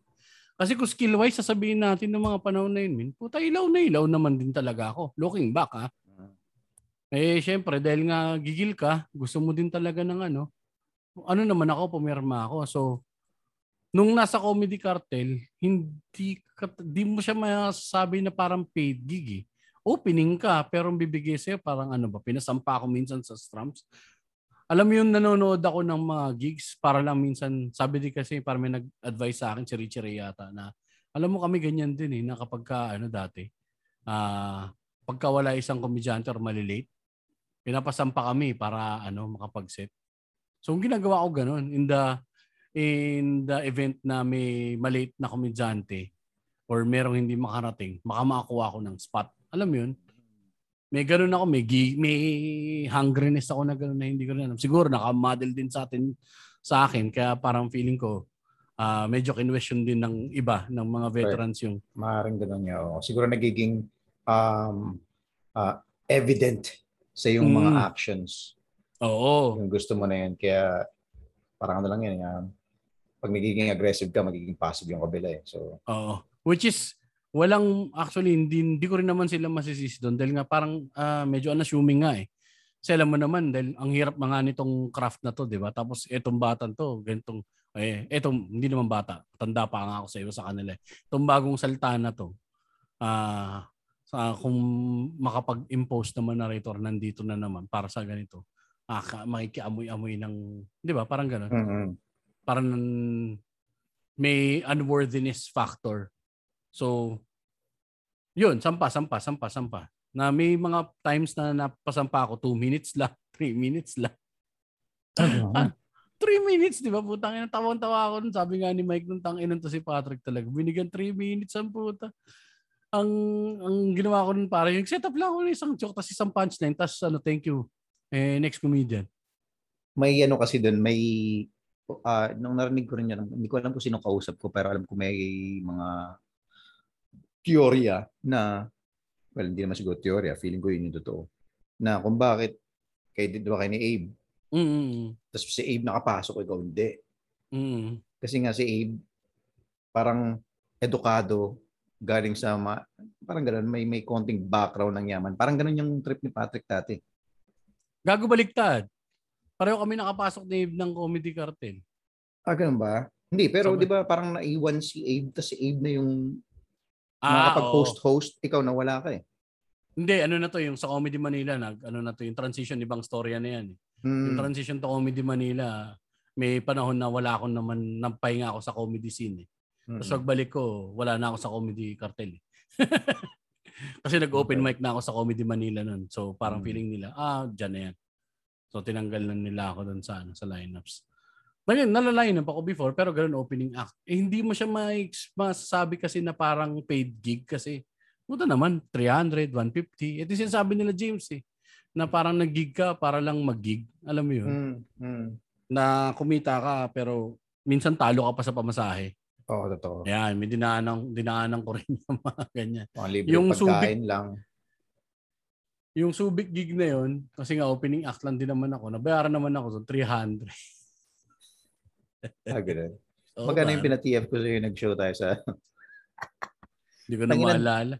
Alam mo ba, yan yung sobrang laking ah tinatanong kong utang na loob sa mga comedians na bumababa dito sa Gapo nung binuo ko nga yung scene. Dahil pare, wala naman talagang kinikita. Tangina, pag nag-abot ako kay GB, sobrang parya, kulang pa pang gas money. Alam mo yun? And lagi nangyayari yun. Lagi akong kapos dahil bobo ko sa... Hindi, kasi yung setup eh. May banda, may music and comedy. So, Oo. daming gastos. Eh, wala pa akong venue na maayos. May mga venue na nakukuha ko, lakas mag-charge. So, Mm. laging olats. Kaya, I mean, yung kayo na bumababa doon, putang ina sariling pera gumagastos. Um, kahit na hindi nababawi yung mga ginastos nyo. Pero, ano yun, sobrang thankful pare. And, hindi naman mabubuhay yung scene doon kung walang ganong show. Alam mo yun? Walang Wala bumaba. namang maniniwala sa amin. Sinong manunod ng open mic namin? Ang, ang, ang goal ko lang kung ba't ako nagpa-show dahil para malaman na may stand-up, para pumunta, para mapag-set ako ng open mic, maniwala yung bar. So maniwala Oo, yung bar, oh, mag-open mic kami. ah. kami. Eh kaso, tangina, par- parehas kami baguhan eh. Kung walang mga Oo. ganun, kung walang Alex, walang GB, kung wala kayo mga galing sa Maynila, tangina, Wala rin manonood. walang manonood, pare. Ultimo bar, hindi pa payag. Dahil puta, nakita, nakita mo naman kung gaano kami kahilaw. Yeah. Sino Well, maniniwala? Gets doon? naman din. Ay, for context pala ah, sa mga nakikinig doon, nag-set up kasi nagkaroon ng parang ah, si Mac ang unang-unang breakaway faction nun ng, ng sa Comedy Cartel kasi imbis na nga naman din bumaba siya ng bumaba. At mayroon naman din ano, nag-set up ka ng eksena sa Olongapo. Hmm. Kayo nila ikaw, si si Paul, si Lo, Paul, sila Sai. Si Sai, tapos si si Favors. Si Favors makasama siya sa original lineup ng ano, Five. Hindi na, humabol na lang yun actually. Mm. Hindi, kasi i-ano ko na rin dito, alam, alam na rin yata ng iba. Kaya 5-0, hindi Ano? Bitin, no? Yun lang. Yun lang. Yun lang. Muna. Doon muna natin putulin. Alanganin. Alanganin, guys. Abangan nyo na lang siguro next week. Ah, Fine, baka, oo. Antayin nyo sila next week. Um, two-parter tayo ngayon dahil ah, napasarap yung Tama usap. eh. Gusto, gusto sana namin sabihin na napasarap yung usapan. Pero ang totoo talaga nito, tinatamad kami ni Mac mag-record next week. De, joke lang, hindi magre-record kami niya next week. Ah, so yun, ah, actually, shoutout shoutout na lang din muna ng konti dito sa Mhm. episode na to. Konti lang ang sa shoutout namin this one. Yung kung gusto niyo marinig yung shoutouts talaga na mahaba, nandun yun sa ending ng part 2. Shoutout Hmm. kay JRC Cad na kaibigan ng aking ah, shoutout ulit sa'yo sa kaibigan ng aking pinsan na si Yuki Kano Kodala na may-ari ng Jim Spares Hot Mommy Del Pan Tondo Manila branch. And shoutout din kay Nathan Bautista ng September Homemade Goods. Ng gustong gusto na rin daw talagang matikman ni Mac. Sobrang curious to si Mac kung gaano daw ba kasarap yung September Homemade Goods na yan. Kwento nga ng kwento to si Jeps. Tanga sabi ko, kala mo naniniwala ako sa mga pukin ng ng kwento mo. Hanggang di ko natitikman yan. Hindi ako maniniwala dyan. Putang ina. Ito na kasi yung panahon na nagiging totoo na kami. Episode 9-10 na to. eh. Wala na. Oo, pare, wala na. Lalabas na yung kademonyo ako. Pasensya na kayo. Okay. Ah, ano pa? Find the others clothing guys, bilhin niyo na daw. Checkin niyo na lang doon sa website. Bahala, tinatamad Ah, si Mac check na lang. explain Kasi Yo. na-explain niya na eh. Nauna Na-explain namin na-record na. yung outro nung ano, nung part 2 kaysa dito sa outro ng part 1. nai-realize ko ilang linggo pa pala yun, no?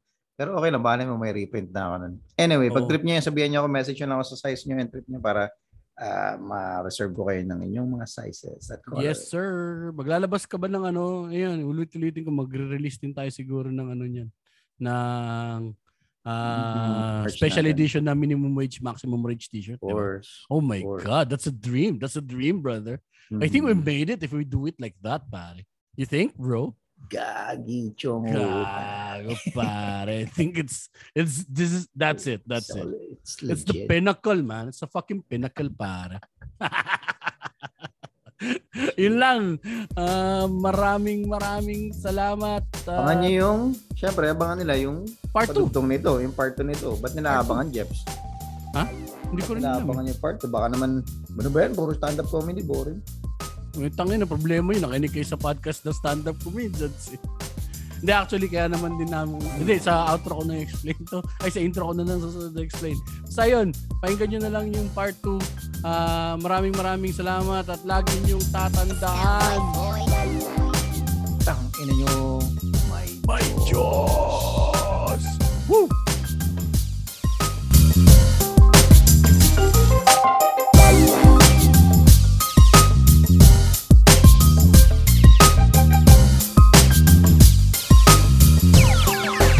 It sound right, boys.